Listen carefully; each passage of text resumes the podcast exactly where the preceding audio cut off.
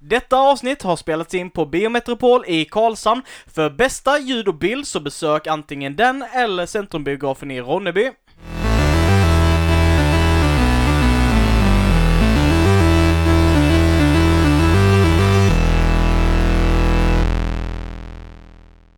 Hejsan allihopa och välkomna till dagens avsnitt utav Nerd Friendly Podcast. Vi sitter här på avsnitt eh, 31 och idag så ska vi prata om eh, en, en, en, en okänd film. Ja, En en, en väldigt väldigt okänd, okänd- film av ja. en väldigt okänd eh, regissör Ja, och med väldigt okända skådespelare jajamän, jajamän. Jag har sett dem hela mitt liv. Underground-bion var helt tom. eh, Mm. och eh, nej, det var den såklart inte. Det är helt falskt, jag bara ljuger för er. Vi ska prata om Once upon a time in Hollywood, Quentin Tarantinos allra senaste rullen. Och, Nionde eh, filmen, enligt Ja. han själv. och filmen eh, och bion var full. Nästan mer- full. mer eller mindre. Ja, mer eller mindre. Mm. Så eh, det är vad vi ska diskutera idag, så eh, nu har jag gjort mitt jobb så jag går nu. Mm. Okej, väldigt Det var, det var en grej du glömde på ditt jobb. Jaha. Vi- Vilka vi är här idag. Det skiter väl de i. Eh, nej, Okej, jag är här, jag heter Christian, jag har inte varit här på ett par gånger på grund av sjukdom och lathet och så vidare. Eh, till vänster om mig sitter Alexander Levin, han får inte prata själv. Eh, sen så har vi Linus rakt framför mig här, han sträcker upp händerna. Som inte heller fick ut. prata själv uppenbarligen. Jag- Och här, sen har vi Ali som flaxar med vingarna som en fågel eh, på väg ut i skyn. Så nu har jag gjort mitt jobb, nu går jag. Tja då! det, alltså vi har ju fortfarande Har typ en timme till att spela in också. Right, right. Mm. Så du får vänta lite. Ja. Vad börjar vi med? Vad ska vi börja med när vi pratar om den här En, filmen? en väldigt efterlängtad film. En Det är väldigt det. efterlängtad Väldigt film. efterlängtad Bara en, film. alla, alla Tarantinos filmer blir ju hypade. Kanske inte Ja. den allra första, för jag menar hur många visste om han då, men... Eh, Vad Men var det sen första han Pulp gjorde? Första var Reservoir Dogs, kom 92. Eh, Men hans Sjukt största jävla bra genombrott film. skulle Ja, jag nog säga är Pulp Fiction. Det är nog den som... det var ju där han Det slog var nog det som bröt Ja. igenom, ja. Eh, fast Reservoir Dogs blev stor också på festivaler och sådana Ja. grejer. Han Ja. spelade dock in en film innan det, Ja. eh, har jag hört. Eh, som han spelade in på film då. Och i, va- i lagerhuset där han förvarade den här filmen, det lagerhuset brann ner så att den här filmen blev förlorad. Så Reservoir Dogs är tekniskt sett hans andra film, fast det är hans första som faktiskt Okej. kommit ut. Mm. Eh, v- v- Kommer vi ihåg, vet vi vilka filmer det är mer? Vi har Reservoir, Reservoir Dogs, Ja. eh, Pulp Fiction, Pulp Fiction. Django Unchained, Kill Bill 1 och 2. som räknas som en film. Ja, för de, är, de kom tidigare ju. Eh, Django Unchained. Sa vi, Mm. Inglourious Bastards, Och sen är det denna. eh, Jackie Brown, eh, Death Proof och Hateful Eight. ja. Det är Ja. nog alla. Gillade Hateful Eight. Mm. Den var skitbra. Jag med. Den Ja. är väldigt, väldigt snygg, men jag tycker mm, den hamnar lägre på listan av Tarantino-filmer för Det, mig. det är roligt att han skakar liv i en gammal genre som västern. Ja. Ja, det är för, det. för han har ju verkligen fastnat väldigt mycket om det och det ser vi även lite västernstuk med MC-gäng i, i, i Kill Bill också ju, tycker jag. Mm. ja. Lite, alltså, lite och, och det, i denna filmen. Och, Framförallt. och i Django Unchained. Ja, Mm. Alltså- alltså Hateful Eight. Jag tänker precis. innan vi börjar prata specifikt om Once upon a time in Hollywood så ska vi säga att det Ja här just det, det är är, den filmen vi ska prata om. det är den filmen vi ska Mm. prata om. Ja. Men vi är ju, vi kommer att spoila hela filmen, så vi rekommenderar er att se filmen och sen så kan ni lyssna på detta avsnittet. Jag tycker Nej. ni kan bege er till eh, Centrumbiografen i Ronneby eller Biometropol i Karlshamn och se den här filmen och bästa sen lyssna ljud på och det här avsnittet. Ja. Mm. Och, och känner ni att ni inte är säkra på att ni ska se filmen, lyssna på avsnittet, gå och se filmen efteråt. Ja, Mm. precis. Visst, visst, det kan ni göra Ja, vi, vi ska se den igen ändå. Det beror på hur mycket ni bryr er om Mm. sådana grejer. Liksom. Ja. Det är inte hela världen. Nej. Eh, Ja, vad, vad, vad börjar vi förutom... Ja, Eh, v- var börjar man ens när börjar man man pratar om en sån här Quentin? film liksom? mm. Det, det jag kan säga, jag, jag vet, jag, jag börjar lågt, jag säger så här liksom bara, jag tror inte jag fattade filmen. Och när jag säger jag tror inte jag fattade filmen så menar inte jag att jag inte förstod vad det var som hände i filmen. Jag förstår vad som hände i filmen, men jag fattade inte filmen. Fattar ni vad jag menar? Ja, Eh, jag, jag förstår vad du menar. Ja, Jag tror jag är inne på samma spår som dig. ja. Att man liksom såhär, den, den gick lite över huvudet på när man jag, först, Ja. jag förstod inte vad, vad detta var liksom. Den, den kändes så självklar en bra bit in i filmen, sen helt plötsligt bara tog den en helt annan vändning och jag bara... Uh, uh, what? Mm. Liksom det... Ja. Jag hängde inte med alls där. Alltså, mm, För det, känd, det kändes som en väldigt, väldigt mogen Quentin Tarantino-film för den var, för, alltid Quentin Tarantino, mycket blod. Eh, och det var inte så mycket blod i början. Nej. inte förrän i slutet egentligen. Nej. precis. Så kändes det, men åh fan, han har växt upp och mognat lite grann, han vill göra något nytt. Sen visade sig att han inte gjorde det. Nej.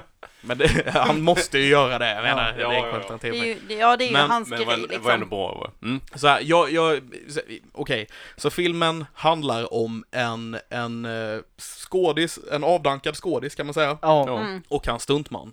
Eh, det stora i filmen är väl egentligen typ deras, deras vänskap skulle jag säga. Ja. Eh, och det handlar lite om hur de försöker ta sig till kändisskap igen. Mm. Ja, Det är ju den stora delen i filmen. ja. Eh, den, den stora delen i filmen tror jag kan vara lätt att missa. För att det Mm. är så mycket annat som egentligen inte behöver vara i den filmen. Ehm, och i och för sig är det saker jag älskar för att det är saker som bygger upp hela den här världen av eh, 60-70-tals Hollywood liksom Ja. på den tiden och jag, eh, det låter fel kanske, men jag känner mig så hemma trots att jag inte skulle födas förrän 30 år senare eller whatever. Men alltså, mm. Det, det var ju väldigt snyggt liksom eh, miljöerna han hade filmat detta i. Det kändes verkligen Hollywood på 70-talet. Precis, och jag tror problemet är att han, att han vet att han, alltså han älskar det lite för mycket, så han har lagt in lite för mycket av det, vilket gör att filmen faller lite för att handlingen hamnar Men det, det, på, det, ba- på liksom lite efteråt. det är som den här scenen där Sharon bara går omkring i, på en gata och man, man ser liksom Mm. bilder på bara saker som fanns på den tiden. Jag har ingen koppling till något av detta. Nej. Jag bryr Nej. mig inte. Precis, Alltså, utan det känns mer som att han har gjort det för att det, han har växt upp med detta. Ja. Mm. Och för att eh, kunna säga till eh, liksom alla så här gamla producentpolare han har som jobbade på den tiden bara Kolla! Minns ni detta? Ja. Men Mm. det är inte, kanske inte direkt någonting för den stora publiken som inte har varit med om detta. Nej, nej precis. Och därför så blir det lite, lite fel för oss.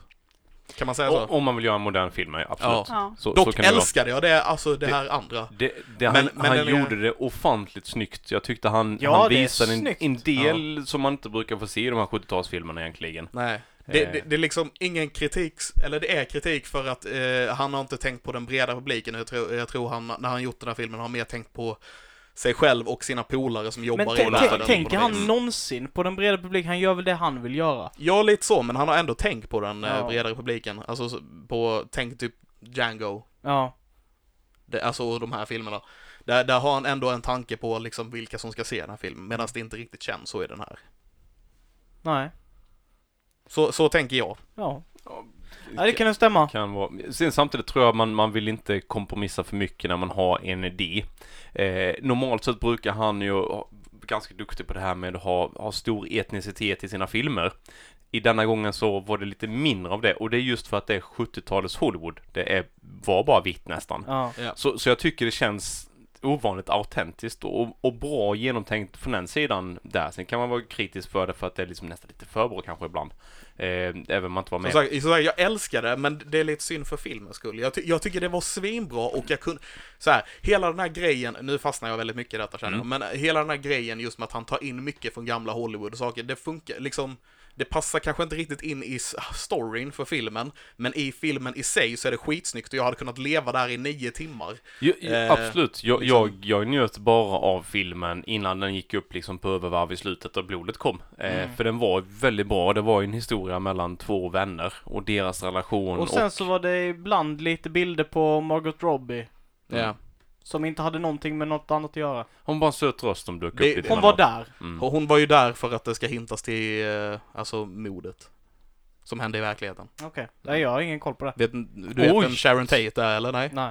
Sharon Tate var en skådespelare som var så här up and coming. Ja. Jättekänd, eh, gift sig med Roman Polanski, som idag är pedofil om jag inte har fel. Mm, han, Eh. han, han eh, har flytt eh, landet. Han Ja. är... Åh fan. Men Ja, eh, okej. hon var gift med Roman Polanski då, och Mm. de flyttade in i ett hus och eh, eh, Charlie Manson, Ja, okej. Charles Manson, Ja. hans, eh, han skickade ju folk för att eh, åka upp och, eh, Ja, han var med också. var han med också? Jag Det är rätt han säker var. på att vara med. Nej, Eh, han, de- han dödade inte någon själv i alla fall. Han Nej, var Nej. han var med. Men han beordrade bara det, det är därför jag Mm. var lite så här iffy på om han var med. Men i alla fall, de åker upp dit och slaktar alla i huset, inklusive Sharon Tate som är åtta månaders gravid vid den Mm, punkten. mm, Och skriver så här pigg på, i, med med deras blod blod och- och, såna här ja. grejer. mm. Ri- riktigt nasty stuff. Ja, så det var ju en klassisk så här Tarantino-grej att vända, vända historien där lite grann i denna filmen. Att ge det ett lite mer Hollywood-slut. Ja, han, Mm. han byggde upp för detta i, liksom i, i nästan två timmars tid och sen tog det en helt annan vändning. Jag älskade den vändningen för den var Men det- verkligen... det- Det är så han gör i sina Tarantino, filmer. ja. Det är så han gör i Inglourious Basterds och ja, Django den, och den, allt var, det den var suverän. Då är det ju helt superlogiskt att jag bara inte fattade filmen för att jag inte... Du Kände fattade till inte den delen. referensen. Ja, ja. Jag fattar liksom inte den referensen överhuvudtaget, så för mig så var det liksom att bara se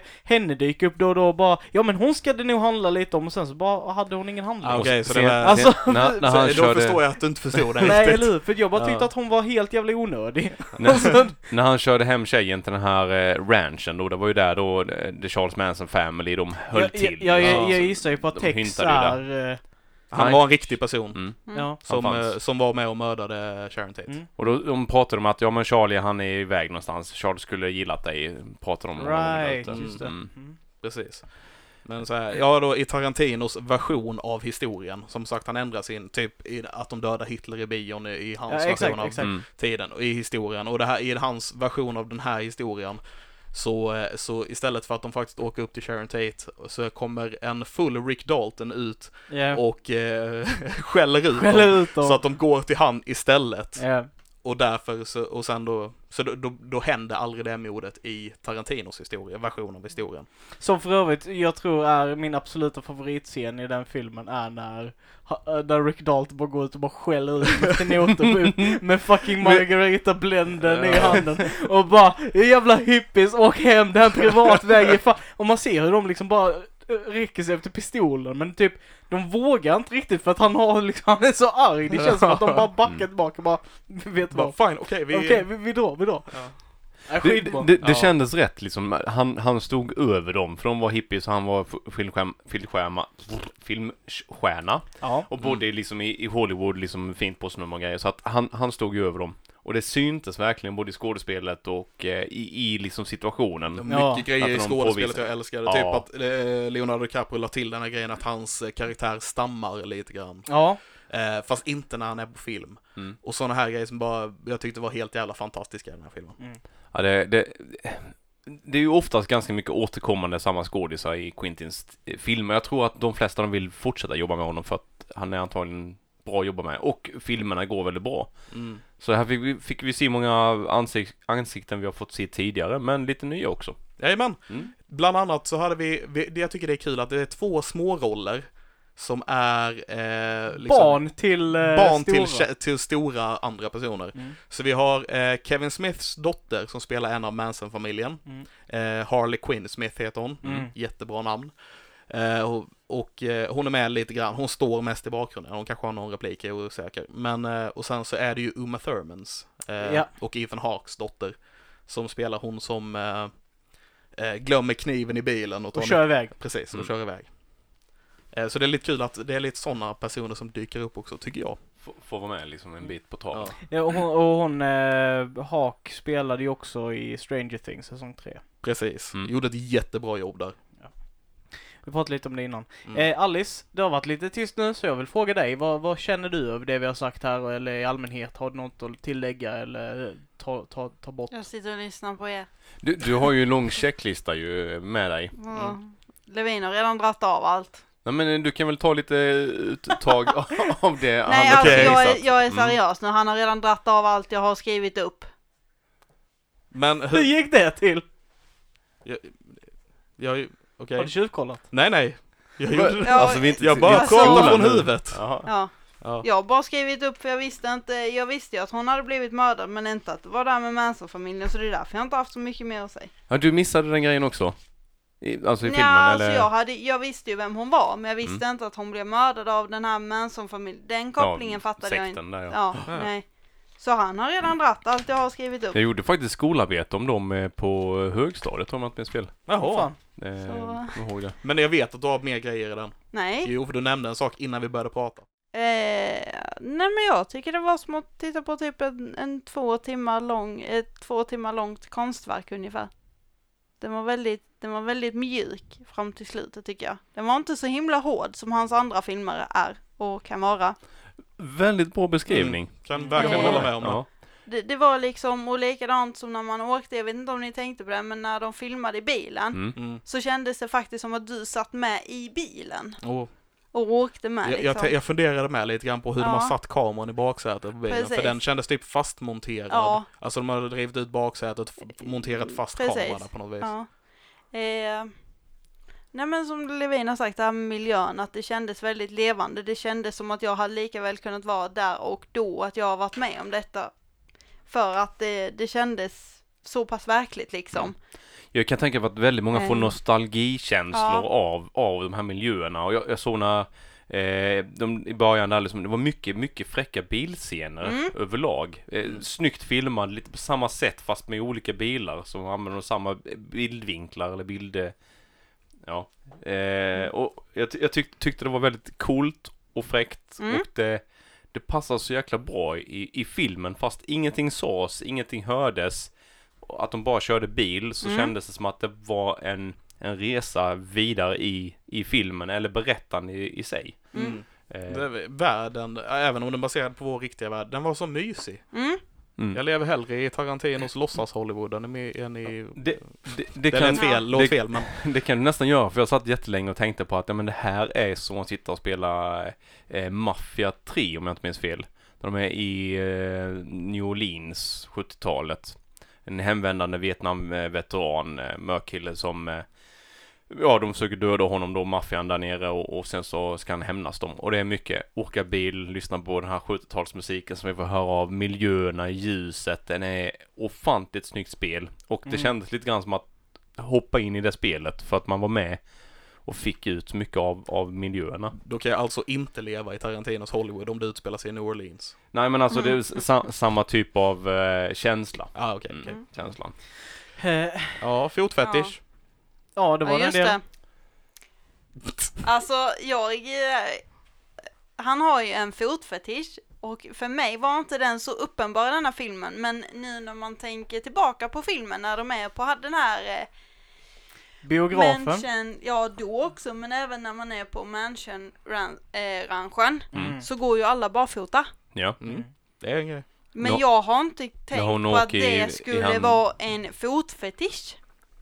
Han- ja, han går igång på fötter, Ja. har man ju hört. Ja, Och därför har han fötter med i alla sina filmer. Hon Ja. lägger ju upp fötterna i, i rutan på Cadillacen med när de precis. åker ut till orange. Mm. Men Mm. väldigt mycket liksom filmat på det. mm. Eh, och, Och det var mycket så här från, man får följa fötter som går omkring och sådana Mm. grejer. Mm. Eh, Så det var, det var ganska mycket fötter. Det var väl mer än typ vanligt. jag, jag tror det var Ja. mer än vanligt. Jag, Jag tyckte det kände att kändes det som det var var- mer vanligt. Men jag fick inte riktigt känslan av att det kändes som en fetisch. Nej, men, Men det är för att du inte har fetischen. Nej, Nej. Det, Det är det är just det som är grejen. och Vi- det har du menar du? Nej, det menar jag inte. nej. Men jag menar, jag tänker liksom att Quentin han gillar fötter, så därför så är denna filmen med. Det är Ja. liksom inte för att den ska visa någonting eller etablera någonting, utan det är bara för att han gillar fötter, så därför så är fötterna här och de är med nu. Massa Ja. snygga bilder Mm. på fötter helt enkelt. Ja. För, för de som är fotfetischer. Precis. Ja. Inget illa menat att ge. Nej. Mm. Vi fetisch-shamear inte. Eh, vad har vi andra, andra roliga grejer liksom i, i eh, filmen? Har vi en lite- sak som jag kommer att tänka på, ursäkta jag bara avbryter, men du sa roliga saker och Ja, jag, bara, jag har det var suttit inne den här ha. roliga saken. Eh, nej men det, det, det var liksom när, när man ser, eh, nu minns jag inte vad, eh, när man ser Cliff. Mm. eh, han ska fixa antennen, och sen så går, Åh han, ja! går han in Ja. liksom i, eh, i eh, skjulet och plockar på sig lite verktyg. Och sen så har de den här långa, bara utdragna, bara visar, han har flamethrowern. Den är här. Bara så att ni kommer Ja. ihåg den till Mm. senare. Ja. Den är här. Eh, Bara så att ni vet det. Ja. Okej, det var inte vad jag trodde du skulle säga. Nej men det, det, var- det, var- eh, det var det första med liksom. ja. Flamethrowern är här och det, han, han hade kvar den lite för länge. Det var inte bara en hint utan Det det var- liksom bara, ni, ni kan räkna Mm. på att denna kommer komma senare också. Jag tänkte inte på Eh, det då. Nej, det- Eh, det men- gjorde jag, kan säga. Jag Jag bara- tittade inte Ja, efter den så att... eh, Men det var ju precis som innan, innan han, när han gick mot skjulet, precis när han gick upp i vattnet där i slutet så, så sträckte jag mig över till Levin och bara Flamethrower. Och jag bara ja! Eh, men ja, det, det, eh, och det, där har vi en rolig, fast synd sak som jag tycker. Och det är att man inte utvecklar mer. Jag hade velat mer veta fall Cliff dödade sin fru eller inte. Det var ju typ underförstått Underförstått. att han Mm. gjorde det. Ja. Men vi fick det inte konkret. Nej. Eh, och jag hade velat ha det. För att de byggde upp det som att det skulle vara en sideplot eller en side story eller någonting i det här hela. Mm. Men det var inte mer än ett skämt. Alltså det var typ ett build-up för ett skämt. Du menar hela den här scenen man får se där, När han att När hon- att när han hon får på knät, jobbet? ja. Nej. För det är den jag tänker på när han står uppe på och ska byta antennen. Så Ja. börjar han tänka, tänka tillbaka bara. Om jag skulle få det här eh, stuntjobbet, hur skulle det gå? Så får man se hur, hur, han, hur han får jobbet och att de inte Nej vill men ge han det, jobbet. det, var Nej, det, var som hade hänt redan. Det var en tillbakablick, Ja, för han, det var han därför han inte... tillbaka. Han mindes tillbaka. Jag fick för mig att det var att han tänkte Nej, nej. hur det Nej. skulle Han, hända. han mindes tillbaka till det som att det är därför han bara, fair enough. För Ja. varför, han Ja. inte, varför det inte var någon mening Precis. att överhuvudtaget... Så det. på grund av det tidigare grej då så fick han ju inte jobbet. Ja men det är hans eh, fru som är med här. Så, Mm. så, att, så att, ja, tänkte han tillbaka, det var då jag förstår varför, varför inte han kan ge mig jobbet. Okej, okej. Mm. Men där, där har vi också den scenen där eh, med, med hans fru liksom. Och Mm. det är liksom punchlinen på det skämtet att han är en eh, frumördare liksom Mm. på något sätt. Mm, ja. Och, och han sitter med harpunen i knät och, och suckar och hon bara skäller och gnäller på honom. Den är Mm. dessutom Får- riktad mot henne. Mot Ja. henne, ja Mm. precis. Trycker han av eller händer något annat eller trillar hon halkar från en full och slår i huvudet och dör på grund av det? Mm. Vi vet inte. Trillade hon av båten och sjönk till botten? Vi vet inte. Eh, Det är nog det som är meningen, att det ska väcka din eh, nyfikenhet och dina spekulationer, men att du inte ska få svaret Ja. på det. Ja, jag tänker det lite som väskan i Pulp Ja. Fiction, att det, det, är liksom, det är lite upp till publiken vad Mm. det är för Ja. någonting. Även om han har svar, även om Tarantino har svaret så är det lite upp till Ja. oss bara som vad det Jo men, men de gjorde det som en sån stark karaktärsgrej, men det kändes Mm. inte som att det var en del utav karaktären. Det kändes som att Cliff inte brydde sig ett skit om liksom det här ryktena eller liksom eh, eh, att det här hänt tidigare i hans liv, utan det var bara en sak som folk beskrev hans karaktär med. Men det var Mm. ingenting som hans karaktär typ kändes vid, vilket gjorde att jag fick en sån, eh, alltså jag tyckte det var väldigt märkligt att se honom Mm. Bli refererad till The Wife Killer och bara liksom inte bry sig. Sen var han, om jag fattar rätt, veteran. Han Mm. hade Ja. varit i något Mm. krig, men jag kunde inte placera honom för det var ju Vietnam under den tiden. De hade hängt ihop i åtta år, så det är liksom innan det så är det Koreakriget. Jag, jag fick inte riktigt ihop den delen. Han kan ha varit med i andra världskriget. Nej, Jo. det har jag svårt att tro. Ja, då hade han varit jätte... Jättegammal. Jätte, Ja, ja, precis. Han 70. hade varit mycket äldre än vad han var i filmen. Fast det beror ju på. För han Han framställdes ju kunde ju ha runt... varit runt 18-20-årsåldern och detta är 20 år senare så att han var i 40-årsåldern nu. Nej, det är ännu mer än så. Han har varit 60 nästan i så fall. Va? Nej men om det är 60-70 och... Jo, 70-talet var det ju. Sex- 69 utspelar han sig. Mm. Ja. Ja, Och andra Ja, skulle han vara världskriget slutade 50 väl... minst. Mm. Ja. Och, Det hade han ju kunnat se ut att vara faktiskt. Ja. Det är i och för sig vad han är. Ja. Jag, Ja, det hade jag kunnat- ska- hade kunnat vara. Koreakriget började ju strax efter eh, andra världskriget som amerikanerna också var inblandade i. Så att jag misstänker att det handlar om det. ja. Eh, Mm. Kanske Brad- båda. mm. Ja. Brad, Brad Pitt för övrigt. Fan vilken jävla fantastisk skådis. Han var fan Ja. hjärtat och själen i den här Ja. filmen. Ja, Och, och eh, det var ju lite ögongodis också de som gillar Brad Pitt på andra sätt med. Man blir ju lite manlig avund. Ja, han, han, han är ju alltid snygg. Eh, liksom hur han än gör för att han, han för sig så jävla bra. Den enda Mm. som kan plocka ner eh, Brad Pitt på jorden, det är Shania Twain. Mm. That don't press me much. Much. Ah, ah, ah, ah. So you're Brad Pitt. Mm. Ja. Nej, han är, han är grym. Eh, jag, ty- jag tyckte de hade en otroligt bra eh, känsla och eh, liksom Jag tyckte de hade en otroligt bra kemi. Ja, alltså ja den här det, DiCaprio kemin de och hade Brad Pitt ja. Mm. Ja, när han fick sina sammanbrott och hur han eh, typ kramade om honom och bara men fan nu kämpar vi på, nu gör vi detta Men det, det, liksom. det som är, det som är Ja. grejen att det porträtteras inte ofta liksom på screenen, den formen utav manlig kemi. Jag trodde nästan att de skulle bli par. Ja. Alltså jag hade... Gjorde du det? Jag, Fick jag inte alls den känslan. jag, jag trodde, alltså för de hade lite mer än polare-vibbar då och då kände jag. Det var- jag, jag fick mer känslan av att, eh, alltså ä, även om Brad Pitt faktiskt typ älskar han som eh, polare så blir det Mm. lite att han, han jobbar ju för han också. Det var någon, jag tyckte det var någon, lite, det blev en lite skum relation där. det, det Han, var, han blev lite som typ Turtle ja. till eh, den andra snubben i Entourage. Mhm. Förstår du vad jag menar? jag, jag Nej. hänger med, jag hänger med. Du vet i Entourage? Mm. Alltså ja, det är jag så, ja, precis. Mm. Det, det blir liksom, de jobbar för han fast de är polare fast de jobbar för varandra. Alltså Mm. det blir lite en, ja. Jag- hade svårt att greppa vad hans arbete började och slutade. Alltså där... Alltså han var en alltid alloare för honom. Ja, men, men sen samtidigt, när, när var han bara kompis och när var han anställd så? Men jag tyckte att, att det kom lite på slutet då att man fick bättre grepp om det då. Ja, men that's my boss's car och så vidare. Då. Liksom att han, Mm. han var ju dels chaufför och, och eh, ja, fixare. Mm. allmänt. Jo. Så till att han inte hamnade i trubbel. Mm. Och det söps något jävligt i filmen, vilket kändes också väldigt 70-tal. Ja. Söps och röktes mycket och Ja, hela tiden. Stackarna, de lär ju få lungcancer efter den här filmen, Ja. allihopa. det var lite knark också, men i jämförelse med var ju inte alls mycket. Nej. Nej, Det, det, och det var inte, det, det gillar jag men typ såhär, tidsepokernas droger. Mhm. Det är också en sån sak som man kan diskutera till Pulp Fiction. Där har du kokain, där har du heroinet liksom det här. ja. Eh, och i den här filmen så är det liksom, ja, det, det är weed. Det, det är gräs liksom på Mm. de här festerna. Playboy Mansion. Mm. Japp, japp, japp. Som vi också fick se i filmen. Fa- Faktiskt, vi fick inte se Heff väl? Nej, Nej, inte vad jag såg. Eller? Nej. Jag tänkte inte på det, men... eh, men han har väl gått bort. Ja, det ja, Ja. han är död, men... Så att det är nog förmodligen därför han inte kunde vara med i... Fast han hade varit mycket yngre där med ju. Jo, jo, men eh, varit- filmen är ju gjord i nutid. Då Ja, måste du ju ändå ha han- någon form av tillåtelse för att ha med honom i en film. Nej, man. Man Jag- kan jag menar- porträttera honom. ja, ja, precis. Jag menar att de hade, ju ta, de hade kunnat ta in en yngre skådis till att spela Ja, han på jo. 60-talet då. Hade de varit tvungna att göra, för han var inte så gammal då. Åh, nej. Den Mm. enda som hade kunnat spela Hugh Hefner är Stan Lee. I Fast. Ja. han, han är också död och gammal. Ja. Uh, Mm. ja, gam, ja. Var Inte gammal. nödvändigtvis i den ordningen. Nej, Nej, men ja. ni förstår vad jag menar. ja. Mm.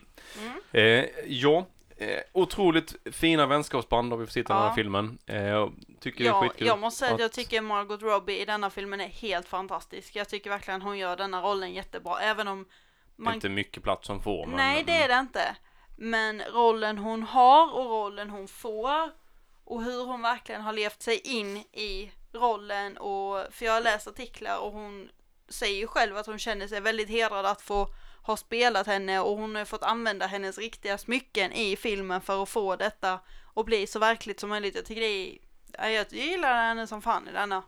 Jag gillar också henne denna, Mm. men jag tycker att hon, jag tycker, jag hade velat, det är en sån grej som jag hade velat ändra så här, Ja, för jag att hade- skulle, jag tycker att hon borde fått mer karaktärsutveckling så, så att Ja. man borde fått lära känna Sharon Tate bättre. Ja, alltså fått lite mer grepp på Ja. vad, vad gör hon med i filmen mer än att hon bara, bara ska Är bli mördad. Sen, nu är hon, Men- hon är bara där för att hon symboliserar Ett eh, mord. f- fram, ja, framtidens eh, skådespelare så, så att Ja, eh, hon, är, hon är ju, hon är ju den som är up and coming i jämförelse Ja. med Rick Dalton som är ned och inte coming. ja. Eh, och ehm, Och Down de and going. Ja, Ja. de bo, down and going. bo, bo grannar, de har lite bättre precis. liksom, eh, villa, men det är ju liksom Eh. en viss grej med att bo där. ja. Ja. Eh, och han, han var väl då när han, han gjorde någon film i Italien, eh, lite spagettivästern och skulle, när han åker hem så pratar han ju med Cliff då, sin kompis, att jag, jag får antagligen nu när jag har frun här så får jag sälja huset och vi kanske kan leva på pengarna, liksom vad Mm. huset är värt bara. Ja. Eh, så, så det är ju liksom visar ju att ja, men det, det kostar att, att bo i eh, Hollywood Hills, men det är en grej att göra det. Mm. Och han har ju några situationer i filmen när han liksom skanderar ut över fan vad häftigt att man bor här och Mm. granne med Polanski och det, det är ändå en grej. Det, jag, jag är inte helt körd än. Jag bor Nej. granne med Polanski liksom. Och Mm. Sharon Tate. Sharon Tate. Så, det, Och så så- det, är ju, det är ju det hon är. Och som sagt, hon symboliserar eh, den, de nya tidens skådisar, Ja. eh, rikedom och sen då så att det ska vara en påminnelse om mordet som kommer Ja. i slutet av filmen. Eller ja, som kanske kommer. Som in, som, ja, ja. precis. True story dock, hon eh, är begravd med sin ofödde son i famnen. Oj, Eller hon blev det. De inte. eh, förlöste väl honom i och med att hon var så långt. Hon skulle ju föda om två veckor som du sa innan.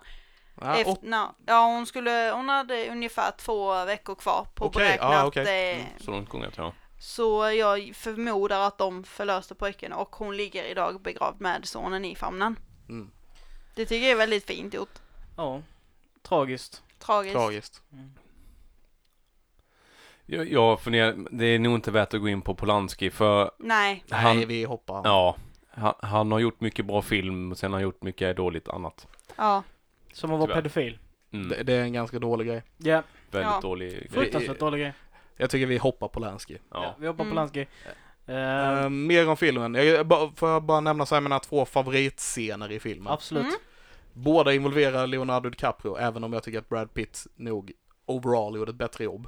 Men de här två Mm. scenerna bara älskade jag. Och den ena scenen är när han sitter och pratar med den här unga nioåriga skådisen Ja. och de Mm. diskuterar den här Ja. boken. Fan vad det, vilken scen det är. Ja. Alltså den var, den var så jävla, bara pow. Ja. Mm. Jag älskar den scenen. Förr var jag inte så förtjust i Leonardo Di- DiCaprio. Jag tyckte inte om han som skådis. Men sen har han bara växt på mig att Ja. han är fan en av de absolut Ja. bästa skådisarna. Han kan förmedla både känsla och kärlek och, och liksom eh, Mm. aggression, vrede. Han, han, kan, all- han kan all- vara allt. bad guy, han kan vara good guy, han Mm. kan vara, han har sån diversity i Ja. sin förmåga att spela. Mm. Det här var en sån jävla lugn scen med. De, de bara sitter och snackar lite grann och börjar prata om hans om hans, eh, alltså hon den unga skådespelaren pratar lite om hur, om hur hon ser på skådespeleri och frågar vad han läser. Mm. Han berättar lite om sin bok och sen känner, man ser ju hur han relaterar det som händer i boken till hans egna liv och han Ja. börjar, han bryter ihop framför flickan och hon Mm. går fram.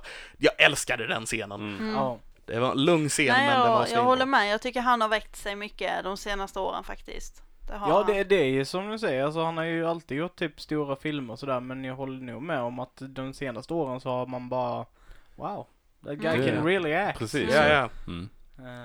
Eh, min andra scen, bara som jag tyckte också så här som man kan som jag, åtminstone jag kan relatera till, jag tror flera kan göra det, är när han fuckar upp på, när han ska spela in och bara line, får att göra om det hela tiden. Mm. Och sen ja. går han tillbaka i en trailer, skitförbannad, bara sparkar sönder saker och bara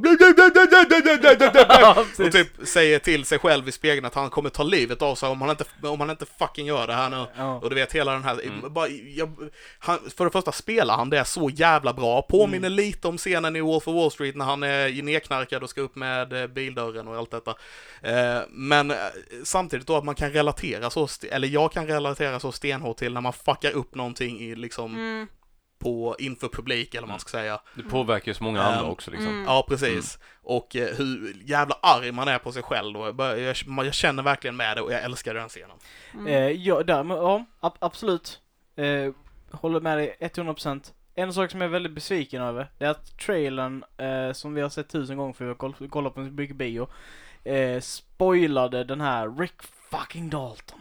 Ja. Den Mm. fick verkligen inte den impacten som den, som den förtjänade, den scenen, Nej. på grund av att man har sett trailern så många gånger. Ja. För den, jag, jag kunde verkligen känna liksom hur, hur fet den scenen hade varit om Ja. man inte hade sett Den just den sekvensen Nej, så många vet. gånger. Mm. För det var ett, också ett sånt moment, typ när han, när, hon, när han får höra där att det där var det bästa skådespelet jag har sett Mm. någonsin och hur, hur, hur mycket det betyder för Ja. honom. Mm. Och, att, och också att det är liksom det han skiter ju ifall det är en producent eller ifall det är liksom den, den eh, bästa skådespelaren på planeten. Det är en nioårig flicka som precis liksom börjat med acting, eller som han har pratat lite med, så Mm. kommer fram och säger detta till honom och han bara Han bara this is why I do this liksom så här. Ja, bara, precis. yes. Och det, det var också en bra grej, det är synd att den Ja. var med i trailern. Mm. Jag håller med. Likadant det jag tyckte var synd som var med i trailern är när han står med de här tre dansörerna bakom sig och dansar. Ja. Ja. Jag trodde faktiskt den scenen skulle vara lite roligare. För i Ja. trailern så är det en annan musik, det är Ja. lite mer go i den. Och där tänkte jag lite på, skulle det inte vara lite tempo här? ja Skulle det inte hända någonting här? Det, Mm. det, den är ju Men, där eh, för att typ så här göra lite narr utav hans eh, nedsjunknade karriär i Ja, film. Ja. precis, precis. Och Al Pacino förresten. Ja. Ja, Al fucking Pacino! Mm. Alltså, han är cool. Ja, jag älskar Al alltid Ja, stabil. Ja, Alltid stabil. alltid stabil. Eh, en annan skådis jag gillade också i filmen som jag sett- på en serie nyligen då, Timothy Olyphant, som spelade eh, andra västernskådisen i den här filmen som Ja, ja, ja. Rick Dalton eller skulle göra då. Eh, han, han spelar ju någon så här lite halvvästernaktig på eh, Amazon Prime. I, Eh, försöker komma på vad han heter. Han, han är typ eh, sheriff eller polis eller FBI eller sådana saker. Mm. Eh, och eh, har som tendens att alltid döda sina liksom, bovar han ska ta in då. Och se till att de drar först. Så det är liksom en klassisk västernmanér fast modern Mm. version då. okej. Mm. Att, att, eh, men det, det, det, han drog först så det är okej liksom ungefär då. Mm. Han har varit med ganska mycket, men han har väl aldrig Han har haft aldrig någon så här något utmärkande. Eh, Jag, jag, jag gillar honom i eh, The Santa Clarita Diet. Ja, just det, han Mm. spelar mannen. Spelar mannen pappan där. ja. ja. Eh, jag gillar honom som fan det, så jag blev riktigt glad när jag såg honom i denna filmen. Jag ty- gillar han som skådis också. Jag tycker att han borde få, få testa och göra något stort liksom, eller något större. Mm. Jag tror han har fått testa, men att det inte har funkat riktigt. Okej, ja. Faktiskt. Jag tycker det är roligt att han tar med så många stora skådisar i sina filmer. Ja. Och även om de får små roller. Jag vet inte om ni tänkte på det men eh, Kurt, Kurt Russell är ju med i denna. Ja, ja, ja, Ja, absolut. Han spelar ju den stuntmanschefen. Ja, precis. Jag tyckte det var rätt roligt faktiskt. Ja, Ja, det, det, hela, hela den sekvensen, alltså den var ju bara, bara glädje att se. Ja. När han kollar tillbaka. Och hela, hela den det. här sheriffens, eller hans fru, nu kommer jag inte på vad hon heter. Hon är med i nästan alla eh, Tarantinos filmer. Mm. Jag tror jag vet, eh, Du vet, jag är- Zoe kommer inte ihåg vad hon heter. Bell, Del, nej inte Bell, men hon heter, ja. Ja. Hon är med i jättemånga av Tarantinos filmer i alla fall. Jag, Mm. det, ehm, vad var det jag tänkte på? Eh, det var inte alls detta jag tänkte säga, men Dakota Fanning var också med ju. Mm. Mm. Ehm, ah, jag kommer inte på det nu. Jag tappar bort mig helt. Jo, jo, jo, jo, ah, jag kom på det, jag kom på det. Eh, den här grejen med att Kurt Russell gör en voice-over som ska förklara den här dagen som leder fram till eh, slutet. Right. Weird! Ja.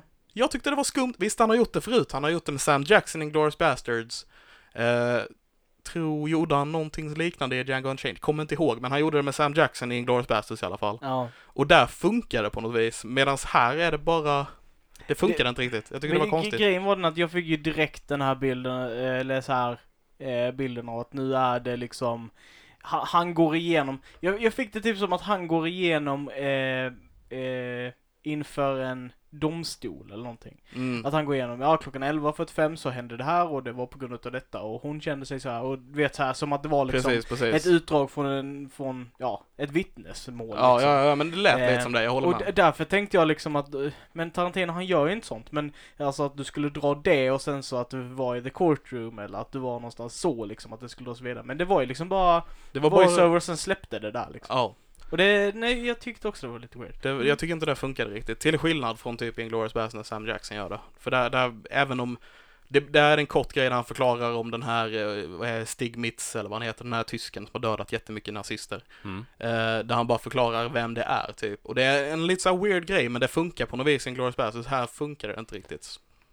Passar Nej, alltså, inte in alls. och, och, det, och det är väl lite för att det är också så här bara, han beskriver så självklara saker. Mm. Det är ju saker som du kan se och som skådespelarna porträtterar, så det är liksom redundant att berätta det också. Precis, precis. Så det är väl också det som gör det weird. Ja. Det ger ingen eh, direkt extra känsla. Det ger ingenting för, till filmen helt För enkelt. sen samtidigt, om man verkligen vill ha med de scenerna och sen så göra det väldigt hoppigt och under kort tid utan att få det att bli eh, incoherent så behövde han nog någonting för att fylla upp tomrummet som det hade blivit om de hade varit tysta. Mm. Ja. Eller om du inte hade haft något innehåll. Ja, Mm. men, Eh. men det här, som sagt, det, så var det ju inte riktigt här i Once upon a time in Hollywood. I den scenen, Ja, när det var Kurt Russells voiceover. voiceover.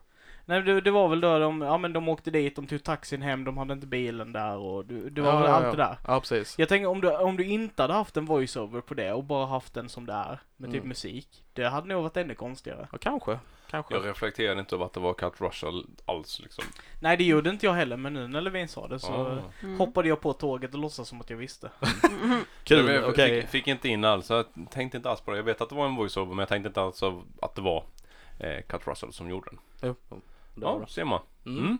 Mm. Eh, egentligen summeringsmässigt så var det ju en för jävla bra film. Ja. Jag, jag, ville se den igen men så hade jag inte tillgång till att göra det igår kväll så jag kollade på Inglourious Basterds istället. Mm. Eh, men jag har inte sett originalet än. Vilket hade varit kul att se och jämföra med. Originalet på Mm. Inglourious Bastards, Ja. den är inte bra. Kan Okej. säga det redan nu. Den var ingen vidare. Alltså, ja. Ja, Det är väl för att man jämför den med liksom med... Eh, ja, ja det blir så. Man, man jämför det med Tarantinos eh, version som är svinjävel bra Mm. och därför blir inte den andra bra antagligen. Men eh, ja. Um, ska, vi, ska vi ge den betyg eller hur? Jag, jag skulle vilja att vi tar typ så här eh, en, en klassiker, bästa sämsta betyg. Vad menar du? Så bästa grejen med filmen, sämsta grejen med Sämsta filmen, grejen. betyg. Jaha, jag tänkte, vi, jag tänkte så här, vi placerar ut den på, bland Tarantinos filmer typ. Men nu har inte jag sett Oh, alla Nej, Nej, okej. inte Nej, jag nej. heller. Den, den är Nej, svår, det var så länge som man såg många av dem. Ja, alltså Eh. det, jag tycker ju alla hans filmer i sig är ju lite av konstverk. De är ju väldigt speciella, alla hans filmer. Ja. Han har en speciell stil, ja. Mm. Väldigt. Så den här blir ju svår att sätta på kartan för den kan nog hamna väldigt högt samtidigt som den är lite mindre skruvad. Om man tittar på Kill Bill och eh, den här Django Unchained och Hateful Eight för de är ju lite råare, de är lite mörkare, det är blodigare. Den här är ju lättsammare Jo, på det Ja, sättet. jag, jag detta är ju en tror- komedi ja. typ Ja, egentligen. jo, Jag men det är tror en, att- kom, den räknas som en svart, eh, svart komedi. Jag tror det stora hela så handlar det om att allting är liksom children of its own age Ja. eller sådana saker. Så att när Kill Bill och de kom så var det det som var liksom. Det, det kom i en, en tid då annat var lika liksom rått och, och Mm. mörkt. Eh. Aldrig Så. varit min favorit, uh, Kill Bill-filmerna. De, de var jättegrymma när de kom Ja. för de Ja. gjorde något, något nytt men alltså. och det var en kvinna som splattade huvudet av människor. Hur många kvinnor genom 90-talet är det som splattar huvudet av människor? Nej, där har vi en så här role model att se upp till. Precis. Men, Var det så eh, länge som 90-talet som kom? Det var inte- Ja. Nej, den kom 2000-tal. 2000. Ja, okej. någonting. Men, Men, det eh, är fortfarande 20, 20 år sedan. Så att, Det Ja. var nog en 20. av de eh, tidigare, alltså riktigt starka kvinnliga Ja. protagonisterna. Mm. har de Ja. Jo, jo, det var det. Men eh, aldrig varit någon av mina favoriter. Jag föredrar nog hans... Nej, jag vet inte, jag är ganska blandad. Jag har några jag föredrar. Typ, okej, vi, vi, alla blir Ja. tysta och väntar. Men så här, för Eh. mig handlar Inglourious Basterds, Django Unchained, eh, Pulp Fiction och Reservoir Dogs över Once upon a time in Hollywood. Jag tycker Mm. inte det är hans bästa verk, även om jag gillar den väldigt mycket. Mm. Alla hans filmer hamnar högt upp på listan överhuvudtaget liksom. Ja, så- Eh, så- men, så är det eh, ju. Men eh, den här hamnar under dem, men den hamnar över eh, Kill Bill, eh, eh, Death Proof och, eh, och tapparna helt namnet, eh, Jackie Brown. mm. Jag känner att jag behöver nog faktiskt bara Hateful titta, titta igenom eh, vad han har gjort mer än de som har kommit nu om man säger moderna tid 20 från 00 år till idag. För jag har Det- bara sett Pulp Fiction från 94, annars som han har gjort från 90-talet, annars har jag inte sett någonting av dem. Det är ju typ, res, vilka gjorde han på 90-talet? Reservoir Dogs, Pulp Fiction Mm. och eh, Jackie Brown. Jackie Ja, Brown också gammal. Det var de va? Och sen kom Kill Bill-filmerna. ja. De Ja. två räknar han ju dock som en. Så Jag vet. där- Ja. Ja. Så ja, egentligen vi- borde denna räknas som hans tionde film, eller? Hur räknar man det? Alltså det, det är ju rent tekniskt sett blir det hans elfte film så att om man räknar den som brann upp. Och- Men Ja. det blir den tionde, tionde om man räknar Kill Bill-filmernas två filmer. Men han räknar dem bara som en vilket gör det till den nionde filmen. Och Okej. han skulle bara ja. göra tio. Ja, precis. Och Mm. eh, lite så här oklart om det blir en Star Trek-film som han har jobbat på eller om det blir en annan film som han har jobbat på. Det är inte riktigt, jag såg en, han gjorde någon intervju bara för ett tag sedan där det verkade som att det inte blir Star Trek-filmen som blir hans tiondel film. Men det, Varför vi vill han bara än. göra tio filmer då? Han är nöjd där sen. Han vill, bara, han vill göra lite annat. Han snackar inte om att göra lite teatergrejer, skriva böcker och sådana Mhm. saker. Det är en konstnär helt enkelt. Ja. Mm. Eh, jag vill bara få in där, eh, jag, jag skiter ifall ni är med på detta eller inte. Ni, jag, jag hade ett förslag bästa, sämsta Ja, och... Ja, Ja, just det, just det, precis. Där var vi. Eh, eh, jag tar det bästa som eh, den här scenen när Cliff ska besöka George. Och att det är den här klassiska eh, känsloetableringsscenen. Scenen som Quentin Tarantino eh, han, han gör det så jävla snyggt. Jag minns han gjorde det i Inglourious Basterds också. När, eh, minns inte vad han heter, men han eh, nazi... eh, Hans Landa. när när han, han käkar liksom och det är så jävla äckligt och påtagligt och det blir liksom så Chicken här, strudel. Ja, må illa liksom. Det är liksom så här obehagligt liksom. Och den känslan fångade han i den här också. Typ det här att det är så mycket skumma äh, människor på den här ranchen och det är den här Mhm. tonen som liksom sätter på. Ja. Det kommer gå fel när som helst liksom. All, allting som Mm. händer runt Mm. omkring liksom. Ja, alltid. Mm. Det kommer gå åt helvete liksom. Det, det, det, han kommer inte hitta George Dane. De kommer döda honom. Han är körd liksom. Typ där. De, han byggde upp det så jävla bra. Liksom. Alltså Ja, jag trodde ja. faktiskt människan skulle ligga död där inne eller Ja. någonting. Jag var- jag var övertygad om- eh, och- och- Uppkedjad eller någonting. Alltså, Fast, det, fast han fanns ju på riktigt också. Han, eh, han som den blinda gubben. ja. Det är också en riktig person för mig. Ja, ja, men, det, han, men man vet ju aldrig med Tarantino. Säg sant. Eh, men, men eh, som sagt, jag som inte visste någonting Nej, om nej, det det är sant. Det är Du sant. vet, De byggde upp det här så jävla snyggt och jag gillade, gillade det sättet att göra det på för att han, han är inte rädd för att, sätta, att låta dig vara i den känslan väldigt länge. Mm. Han, han är liksom han gör det väldigt mycket och det tycker jag är sån, sån typisk Tarantino-sak att han, han är inte rädd för att låta dig vara i en negativ känsla väldigt länge för att beskriva någonting. Nej. Eh, och det gillade jag jättemycket med den. Mm. Mm. Sämsta. Sämsta var nog att jag inte fattade. Det måste det ju vara. Alltså jag... Ja. jag tyckte att det var så mycket saker som var onödiga på grund av att jag inte fattade referenserna. Nej. Och det gjorde ju att Mm. typ eh, kanske ja, 30% av filmen bara var långtråkigt för mig för att jag liksom inte fattade vad det skulle leda till. Ja, Men det. var det en långtråkig dålig film eller var det ändå en uthärdande att kunna sitta och titta på den för att det var bra miljö och alltihop, alltså vad, Nej men ja. alltså om, om man tänker så här typ att alla all Leonardo DiCaprio och Cliff eh, grejer liksom, Rick Dalton tyckte jag var bra. Det var kul och roligt nice som fan liksom. Mm. Allting med Margot Robbie var ju onödigt för mig. Alltså Mm. allt med Mm. henne kunde Mm. man lika gärna koppla klippt bort för min del liksom. Ja. För jag Mm. liksom tyckte bara att det var onödigt fluff av tid och jag fick inget av det. Nej. Så, så det drog ner det så fruktansvärt mycket för mig. Mm. Eh, Tror du den har varit bättre än om du såg den en gång till? Kanske om jag hade gjort lite research bakom Mm. det.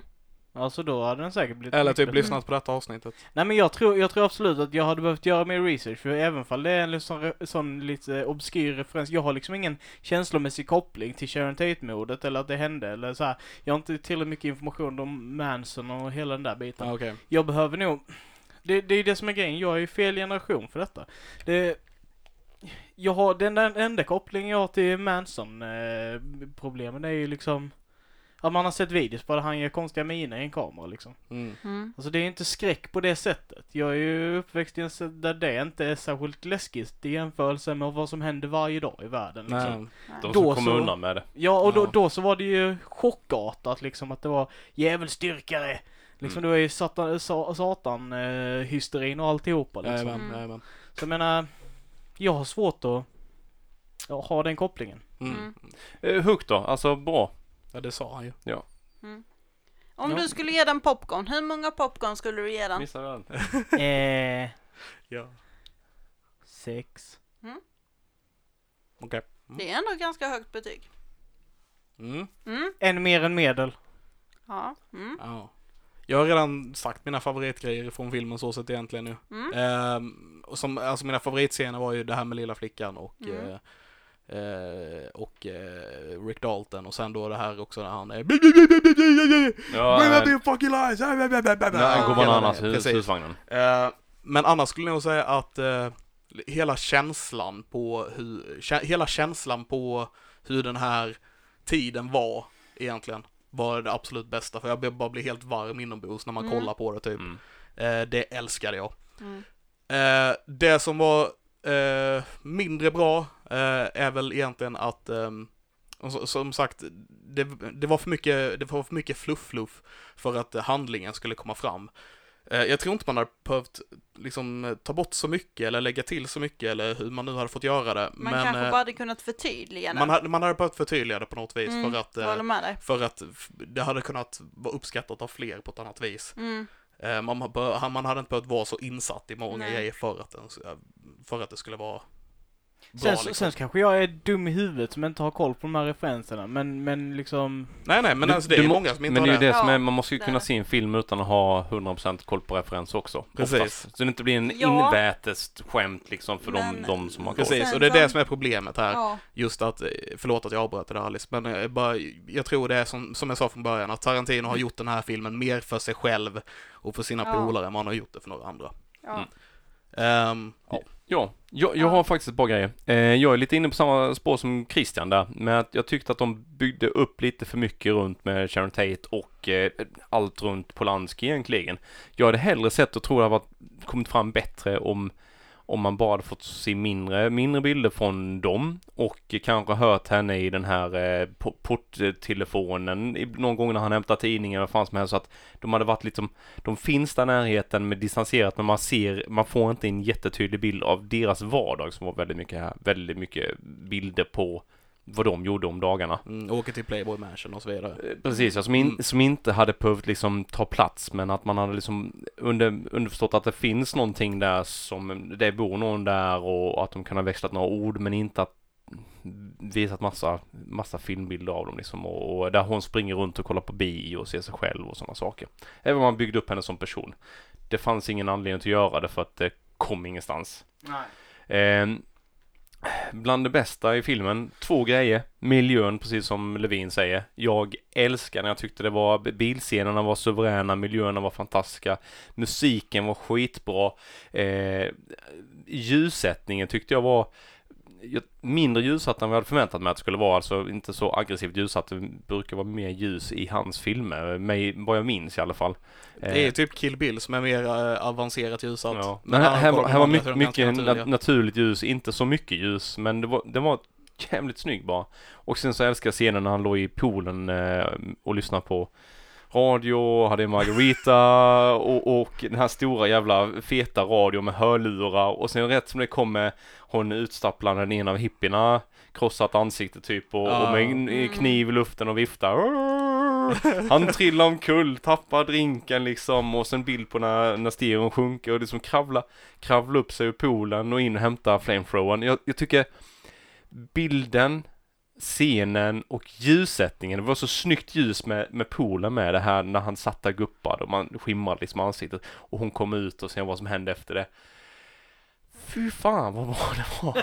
Det var, det var Alltså väldigt jag, bra. jag verkligen njöt. Jag skulle kunna lätt köpa en biobiljett bara för att gå in och se den scenen igen. För jag tyckte den var klockren. Mm. Eh, grymt avslut. Jag, jag var länge sedan jag såg en så här bra film. Eh, skulle faktiskt sätta betyg 9 på den. Av en, på en 10 graders skala. Ja, Just det, jag gav aldrig något betyg. Ja. Nej. Jag, jag säger nog åtta. Mm. Mm. Mm. Ja, jag, verkligen bra. Det var eh, ingen action, det var ingen ren komedi. Det var liksom så mycket mera. Jag tyckte det var en jättebra film. Det Mm. kommer nog stå sig bra i historien också. Mm, det tror jag också. Alice.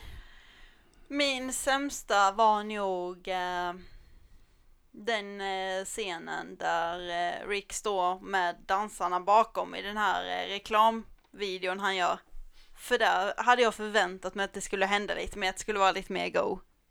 Okej. Den Ja. blev väldigt platt för mig, men det var också på grund av trailern. Ja. Mm. För att jag tycker trailers överlag idag spoilar och visar alldeles för mycket av filmen. Ja, så är det ju tyvärr. Alltid. Eh, Dessvärre. Så att jag, där dog den lite för mig, det blev väldigt platt. Eh, en av de bästa scenerna i filmen tyckte jag var när eh, Sharon Tate gick på bio. Och hon sitter och ler och blir glad av att höra att andra blir glada av rollen hon gör i filmen. Det tyckte jag var väldigt fint. Det blev jag så här varm av. Mm, jag gillade det också. Ja, jag jag förstår precis vad du menar. Att. Mm. liksom att, fan, jag går och ser mig själv ha gjort ett jobb. Andra skrattar åt mig och tycker det jag har gjort är bra. Fast Mm. de var lite för fin för att betala. Ja, men, det, Ja, men- hon är Sharon Tate, jag förstår henne. Ja, Hon ska inte betala. Alltså, Men jag gillar det också när hon sitter där och liksom hör folks reaktioner och, Ja. bara, och bara typ Ja, jag, säger, bara jag, jag förstår precis vad du menar. Mm. Ja, man blir helt varm inombords. Ja, det blir man. Ehm, Det, det var ju även eh, med eh, Leonardo DiCaprio i vissa scener då när flickan berömmer och säger Mm. att han är duktig skådis och efteråt, efter mordet, allting, de står utanför och pratar liksom med ja men eh, jag står här med Rick eh, Dalton liksom, åh han är ju jättebra och sådana saker. mm, Det kändes lite grann som att han, han ville hylla skådespeleriet, Quentin Mm. Tarantino, Mm. att, att de också, vanliga människor, också behöver höra att de är duktiga och bra. mm, mm. Eh, att inte allt handlar om paycheck. Ja fan alltså den, den mänskligaste karaktären i hela den var ju Rick Dalton. Mm. Alltså han, han grät hela tiden. Och det var inte så att det var liksom bara att man gjorde narr av honom på något sätt. Visst, han gjorde det som en, en skämtgrej många gånger. Men alltså han var verkligen supermänsklig och Mm. relaterbar. Mm. Han Mm. var en sårbar person som hade en dröm och en passion. Mm. Och det, han höll på att tappa greppet om sin passion och han var Mm. frustrerad och ledsen och det, Ja. skitbra. Man, kan säga, Ursäkta, inte- man kan inte säga något annat. Skådespelarna gjorde ett fantastiskt Ja. jävla Ja. jobb i den här Och, och det filmen. kändes som att han ville lyfta och hylla skådespelare överlag, så Quentin Tarantino. Ja, Ja. det- Y- det är Alice- yrkesrollen. Det var en hyllning till hela Mm. industrin på något Ja. vis känner jag. Det, det är Alice, Alice tur nu. Ja, jag vet. Ja. Förlåt. Eh, en av mina favoritscener är också i slutet. Eh, när hunden börjar reagera på att de kryper omkring runt huset eller det här. Mm. Och när han eh, gör de här knip, eh, knäppningarna och visslingarna, ja precis.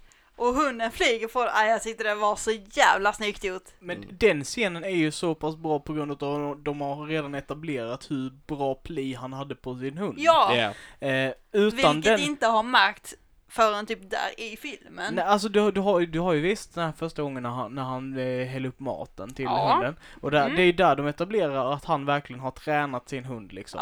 Ja, Eh, och utan den grejen så hade man inte, jag tror det hade varit svårare att köpa att hunden var lugn i Mm. den Mm. scenen annars. Ja, ja, ja. De, Ja. Alltså de bygger ju upp inför det ja. med hunden. Det, jag håller med. Jag, nej, jag, tyckte, och hund, jag tycker hunden gjorde ett jävligt bra jobb där. Alltså rollen överlag.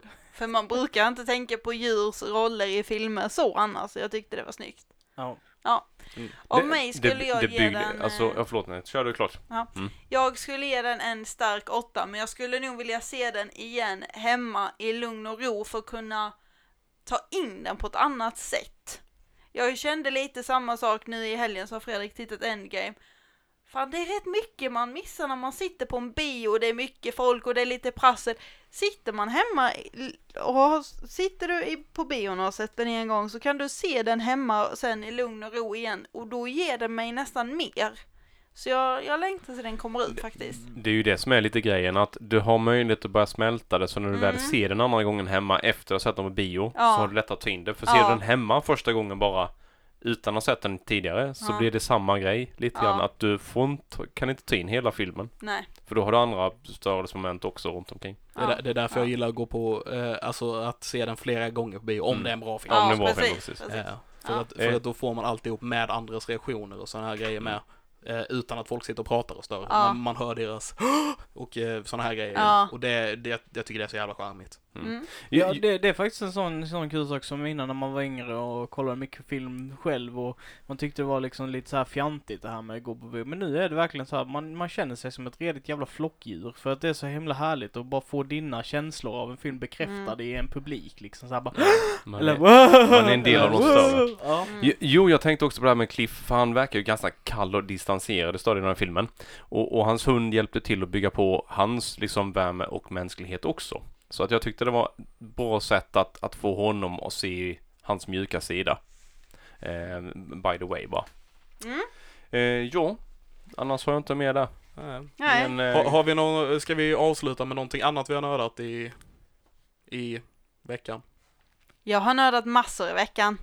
ja, jag, jag har med nördat en del. Kör, kör Alice. Kör. Okej, då kör jag. Först och främst så har jag kollat en hel del filmer. Jag har sett Alita, eh, The Battle Angel. Mm. Mm. Eh, Vad tyckte du om den? Kom i år va? Ja, det måste Ja. det vara. Jag- Eller jag kommer inte ihåg. Jag tror Ja. den kom på bio förra året. Ja, kanske det den gjorde kan till och den med. gjorde. Eh, så jag, jag har sett den här med. i alla fall. Jag tyckte den var bra. Jag tyckte den var väldigt välgjord. Eh, och jag gillade storyn och hur det hela funkade och jag gillade att det inte var blod i den. För när hon slog i, nu spoilar jag ju såklart, men när hon slog ihjäl de här monstren som är med i filmen, då Ja. kommer det blått ut. Okej, jag har inte Ja. sett den så jag Du kan har inte. inte, okej du ska inte spoila mer. Det, de var, Men, vissa var maskin men- och vissa var Ja, det hydra, precis. hydraulolja och annat är ju då aliens. precis. Mm. Så att eh, du kommer gilla den Levin, De, det de tror hade jag. blått blod. Du, kan- eh, jag tycker du ska se den. Okej. Jag tror du kommer gilla den. Sen har jag sett en komedi, The Spy Who Dumped Me. Med eh, Mila Kunis bland Det- annat. Mila Kunis? Kunis, ja. Det är den där, eh, visst är Björn Gustafsson med i den? Nej, det är inte Nej, den. det är Du, inte tänker, den. du tänker på den som, eh, han som gjorde Bridesmaids tror jag. Ja, något sånt ja. ja. Eh, Ja okej, Ja. då är jag inne fel. Ja, eh, ja eh, så detta är då Mila Kunis och Jennifer Anistons... Kunis. Ku- Mila Kunis. Kunis. Mila Mila Kunis. Eh, och Jennifer Anistons före detta som heter... Justin Theroux? Nej, jag vet inte. Ja, det är han ja. Ja, Precis. okej, ja. eh, en helt okej komedi att sitta hemma och... Sen Ja. även eh, andra eh, huvudrollsinnehavarna av filmen. Hon var med i Ghostbusters den senaste också. Jag kommer Är inte det ihåg hon Hon den blonda. Eh, hon var ju typ tech guy i Ghostbusters. Jag är har blond. faktiskt Ja. inte Jag- sett jag- den senaste hon heter. Ghostbusters och jag hade inte koll på vem hon var. Jag gillar inte henne sådär direkt, men jag Men, vet vem du eh, ja. Lite mycket överspel. SNL var hon, är hon, hon är väl Mm. från SNL om Ja. jag inte helt fel. Komiker. Sen har jag sett på Netflix en film som heter Smallfoot. Mm. Ja. Det är en, eh, Supermysig. en barnfilm som är supermysig. Det, det är typ, om ni har sett Trolls? Nej. Ja. Nej. Detta är som Trolls fast det är om getis istället.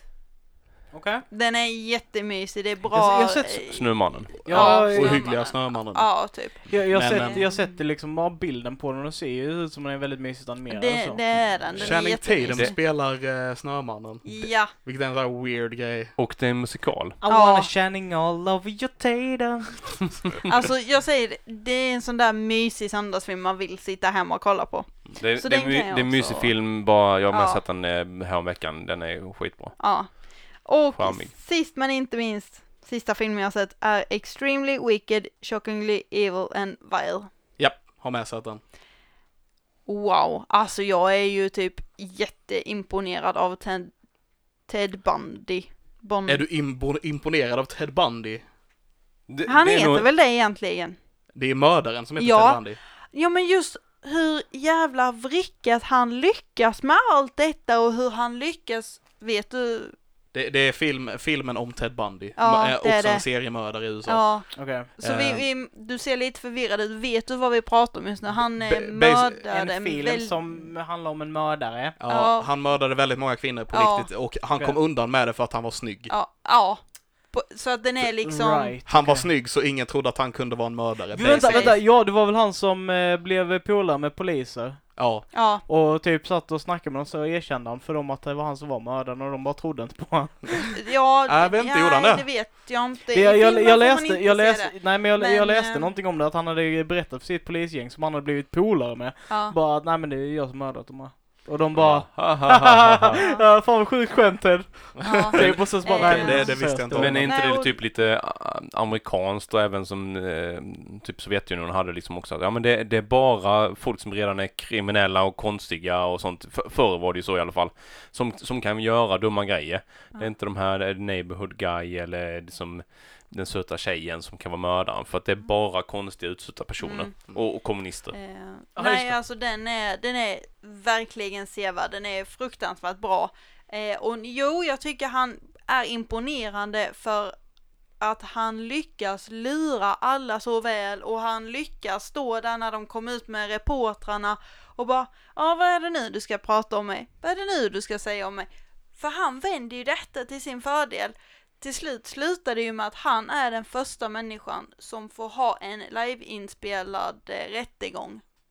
Mm. Så det här har ju varit skitstort. ja, ja. Och det har Ja. kommit jättemycket nya dokumentärer om honom och där de har inspelat material. Eh, Mm. Ja, det är sa- att, samma eh, snubbe som gjorde dokumentären ja. om Ted Bundy har ju gjort den här filmen. ja, Eh, med, med en spelfilm då, med Zac precis.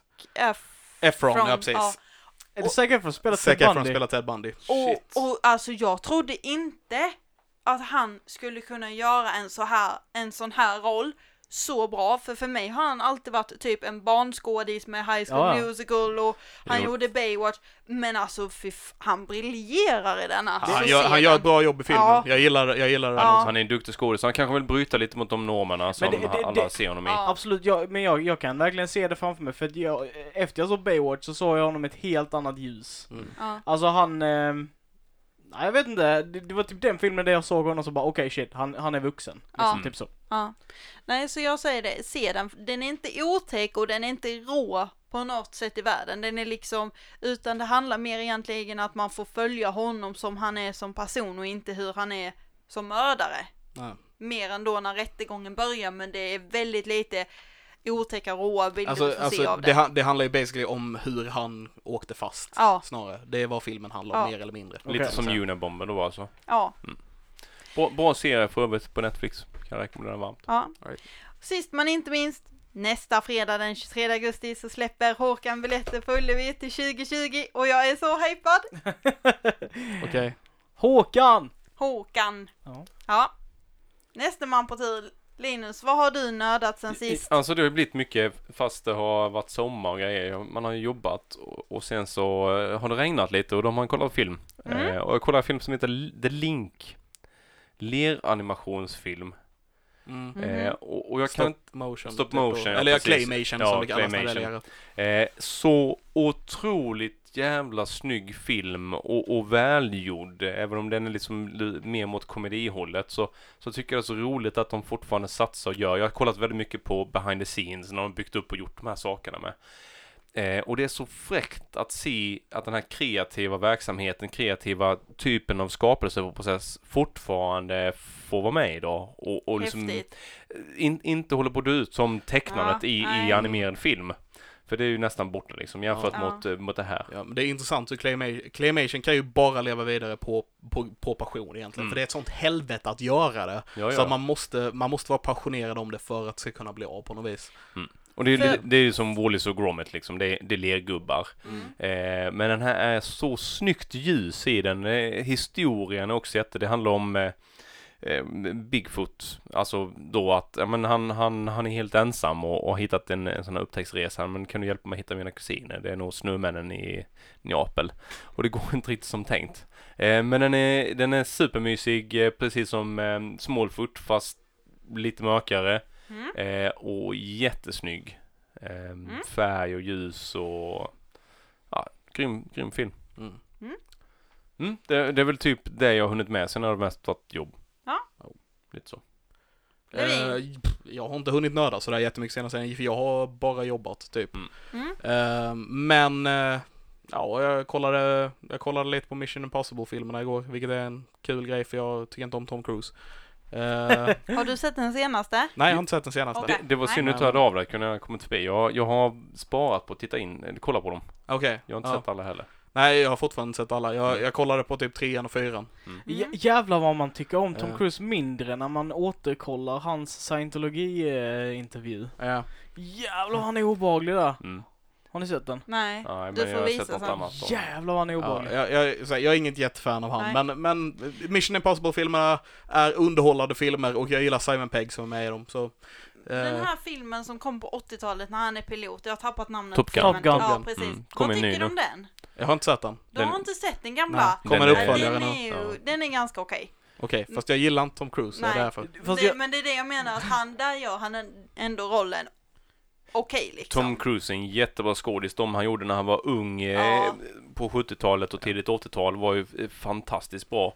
Eh, och även eh, Top Gun var bra också. Ja, Så jag jag, jag stör mig, alltså jag, jag kan inte hjälpa det. Det spelar typ ingen roll om man gör en bra roll eller inte för att jag stör mig på honom för att han är Tom Cruise. Ja men jag, Okej. jag har också gjort det, jag har Eh. inte gillat han för det. Men, men sen så är, tyck- det, är det Jack Reacher han har, det finns två filmer. Ja. Ja. Som faktiskt är väldigt bra. Okej, jag Ja. kommer inte tycka om dem, det är bara Ja, men de, de, de Men- kan du nog tycka om. Jag kommer inte tycka Ja. om dem. Jag tyckte om han i Tropic Thunder för jag visste inte om att det var han förrän eftertexterna. Men vad är det med Tom Cruise du inte gillar? Nej, nej, alltså men det- jag vet inte. Det är någonting som bara inte klickar mellan han och mig. Trots att jag aldrig träffat honom. Jag vill inte att han ska få pengar så att han kan ge det till scientologerna. Ja, Nej. lite ungefär samma Det- grej.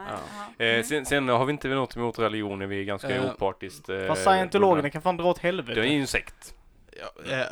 Jag tycker inte vi ska gå in på Manson-familjen detta nu. tycker vi inte heller om förutom Nej. Så, fortsätt. Ja, precis. Eh, sen har jag också kollat in eh, en YouTube-kanal som heter Corridor Crew. Mhm. Eh, där de, de, de gör mycket kortfilm och grejer. Men just Corridor Crew är deras liksom extra kanal där man får följa med saker och ting behind the scenes. Så de pratar lite om dålig och bra CGI som de så ger betyg på hur det ser ut och dåliga och bra stuntgrejer. Man får se dem när de eh, typ tävlar med soft air guns och nerf guns och eh, de kör Marco Polo fast med eh, soft air guns. Det är skitroligt att kolla på. Mm. Så sagt, jag har inte hunnit nörda sådär mycket utan det har varit så här små grejer jag har fått klämma in mellan jobbet och sömn. Okej. Mm. Eh, ja, det var ju förmodligen ett litet tag sedan. Jag har nördat en del också, men det Mm. var förmodligen ett tag sedan som Tools eh, plattor kom till Spotify. Jag vet Mm. att jag har skrivit det till er liksom så här. Och hej, sagt att ni borde lyssna på det. Eh, för de släpper en ny platta snart. Eh, Mm. Första de släpper på 13 år. Så eh, jag förstår att folk är exalterade över detta. Mm. Det är riktigt spännande. Och eh, jag har lyssnat mycket på eh, 10,000 Days-plattan. Och Mm. jävlar vilken skiva det är. Alltså det. Nej, det är svårt att beskriva. Det är liksom så konstigt. Och så bra musik. Lite Alltså, det är så här- experiment, jag, jag det är väldigt, väldigt progressivt, väldigt experimentellt. Du har liksom så här låtar som är 10 minuter långa som bara är introsekvenser till andra låtar liksom. Som börjar bara med ambientala liksom stråkar och grejer och sen leder det in till en dialog mellan en doktor och en sköterska som diskuterar bara nej men vad är det för fel på den här snubben och bara nej men vi vet inte, han vill inte prata med oss och sen så bara nästa låt bara kommer den här goa gitarren igång och den här goa rytmen och sen så är det basically bara en lång LSD-tripp om hur han såg en rymdvarelse och de berättade för honom att världen kommer gå under och att han glömde penna så han kunde inte skriva ner någonting så han glömde bort vad det var de sa till honom och att han har ångest över det. Alltså det är, det är liksom så här äh, så in, intensivt Mm. eh, och väldigt, Vad är det för typ av genre? ja men det är typ progressiv rock metal. Okej. Eh, Mm. Väldigt speciell musik. Väldigt speciell musik. Jag kan- Lå- jag kan- låg sång. Ja. Ja, Låter Eh, väldigt det är den. specie- eh, speciellt. ja, men Ja. De, de, de har ju, i just den plattan så har de lite så här politiska budskap. De har, den första låten på plattan heter Vicarious. Som, Mhm. som basically handlar om att han sitter och kollar på TV och, eh, och ser hur alla andra människor lider på TV och att alla är sådana och att det enda vi vill göra som människor är att se andra människor lida. Liksom det är lite så här en kommentar på TV-tittande och att inte Låter göra mörkt. någonting åt Ja, saker. det låter mörkt. Men det, det, det låter ju som att det har någon form av sanning i sig. Ja, ja, alltså allting de, Alltså- de skriver är, har ju lite djupare, lite så. Ja. Mm. Så väldigt, väldigt, jag skulle verkligen rekommendera det. Mm. Och 10,000 Days-plattan är en ett bra start för det är liksom lite mjukare än lite av deras andra grejer. Mm. De har gjort en låt som heter Prison Sex till exempel som är ganska rå. Mm. Eh, Det låter som att det är en väldigt, eh, typ för barn annars. ja, eh, nej men så jag, jag kan verkligen, verkligen, verkligen rekommendera att lyssna igenom Tool nu och speciellt nu när de ska släppa ner plattan Får ge det en chans. Ja. Jag, har- jag har faktiskt två grejer. Ja. de, dels så i, idag, söndag den 18 augusti, eh, när vi spelar in detta avsnittet, men då släpper vi ett annat avsnitt, avsnitt nummer 30 av Nerd Friendly Podcast, som är tillsammans med Syndromet. Yes. Ett, eh, ja, det kallar sig punkband idag från Karlshamn. Eh, och jag måste säga att det är nog den poddavsnittet som jag uppskattat mest på att spela in. Jag har lyssnat igenom flera gånger idag innan, jag släpp, innan vi släppte det liksom att fan vad bra detta är och jag uppskattar deras musik. Så jag hoppas, har ni inte lyssnat på det så lyssna på det avsnittet. Mm. Eh, sen kommer vi ha nu när ni hör detta avsnittet, eh, söndagen den, vad hamnar vi på? Nej, 25. 25. Ja, det blir det. Ja, så, så är det typ öppet hus. Eh, precis, ja. Eh, vi, eller vi, vi öppnar ju igen. Vi Mm. öppnar igen i lokalen den 25 Ja. augusti. Eh, så vi kommer ha lite eh, skaparverkstad eller vad vi ska kalla det Ja. som en eh, Och grej. kaffe och fika. Så Ja. om ni lyssnar på det här på söndagsmorgonen, vilket ni inte kommer Vi- göra för vi kommer inte ha hunnit släppa det då. Jag, Eh. jag, jag kanske smyger ut avsnittet lite tidigare så det kanske dyker ut redan på fredagen. Så Eh. om ni hör det här innan klockan fyra den 25 augusti, till välkomna till, eh, Nödvändigt för öppnings... Mm. Vi öppnar igen för säsongen. Och det är Och- Annexets lokaler eh, vid Precis. torget i Karlshamn. Jajamän. Och ni är hjärtligt välkomna. Ja, jätte, jättevälkomna. Och eh, bara flika in också att Mm. om detta släpps på fredagen den 23 så vill jag bara säga att det är Dota 2 International nu. Det är finalerna, de bästa lagen i världen. Prispoolen ligger på, jag tror det är 35 miljoner dollar. Oh jävlar. Eh, Och de är nästan lika bra betalt som hockey och fotbollsspelare då. Jävlar, Ja. ja men det är ju fem pers i ett lag Mm. som ska dela, och det är ju inte första pris, får ju inte 35 miljoner utan Nej. de får ju en del utav poolen. Mm. Eh, men det är fortfarande exalterade för oss nördar liksom, e-sportens eh, bravader, vad som Mm. sker där. Eh, och eh, fredag och lördag, söndag morgonen kommer eh, finalen att sändas. Klockan, jag tror det var klockan 11 eller någonting. Fan, på- Vi ska inte Ja. köra, köra frukost och... eh, Det ska vi ju absolut titta, göra. Fem matcher, bästa av, Mm, bästa av Jag eh, kan fem. inte kan jag säga, men okej. Då är vi två. Ehm, Jag, ja, jag och Så-. Ah, ah, Det var... en sista grej bara. Ja. Eh, jag vet att jag nämnt det förut, men kolla på The Boys på Amazon Prime för att det förtjänar att ses av alla för att det är helt fucking Vi amazing. kommer ju snacka igenom hela säsongen sen när ni har hunnit se det. Japp. Eh, by the way, Dota då. Jag kommer ihåg back in the days när jag jobbade lite i fotostudio i Göteborg så brukade vi sitta på när vi käkade lunch och kolla på Starcraft 2-avsnitten, Åh. se- serierna. Så att vi körde ett avsnitt varje gång vi käkade. Nice. Och, och på torsdagarna efter stängning så satt vi och lirade då. Och de var faktiskt rätt duktiga de killarna i studion så jag fick hoppa in när det var vakans.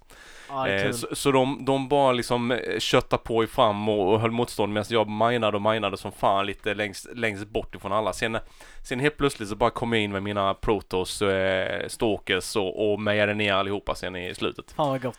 Ja, Okej, var, och med Okej. att me- meja ner Stalker, jag lyssnar inte riktigt, eh, så tar vi och avslutar det här avsnittet. Tack eh, för att ni lyssnar. Tack Vi så hemskt ses mycket. nästa helg. Puss på gumpen. Vi ses Puss kram. Ha det gott! Ha det Hej. gott. Hej!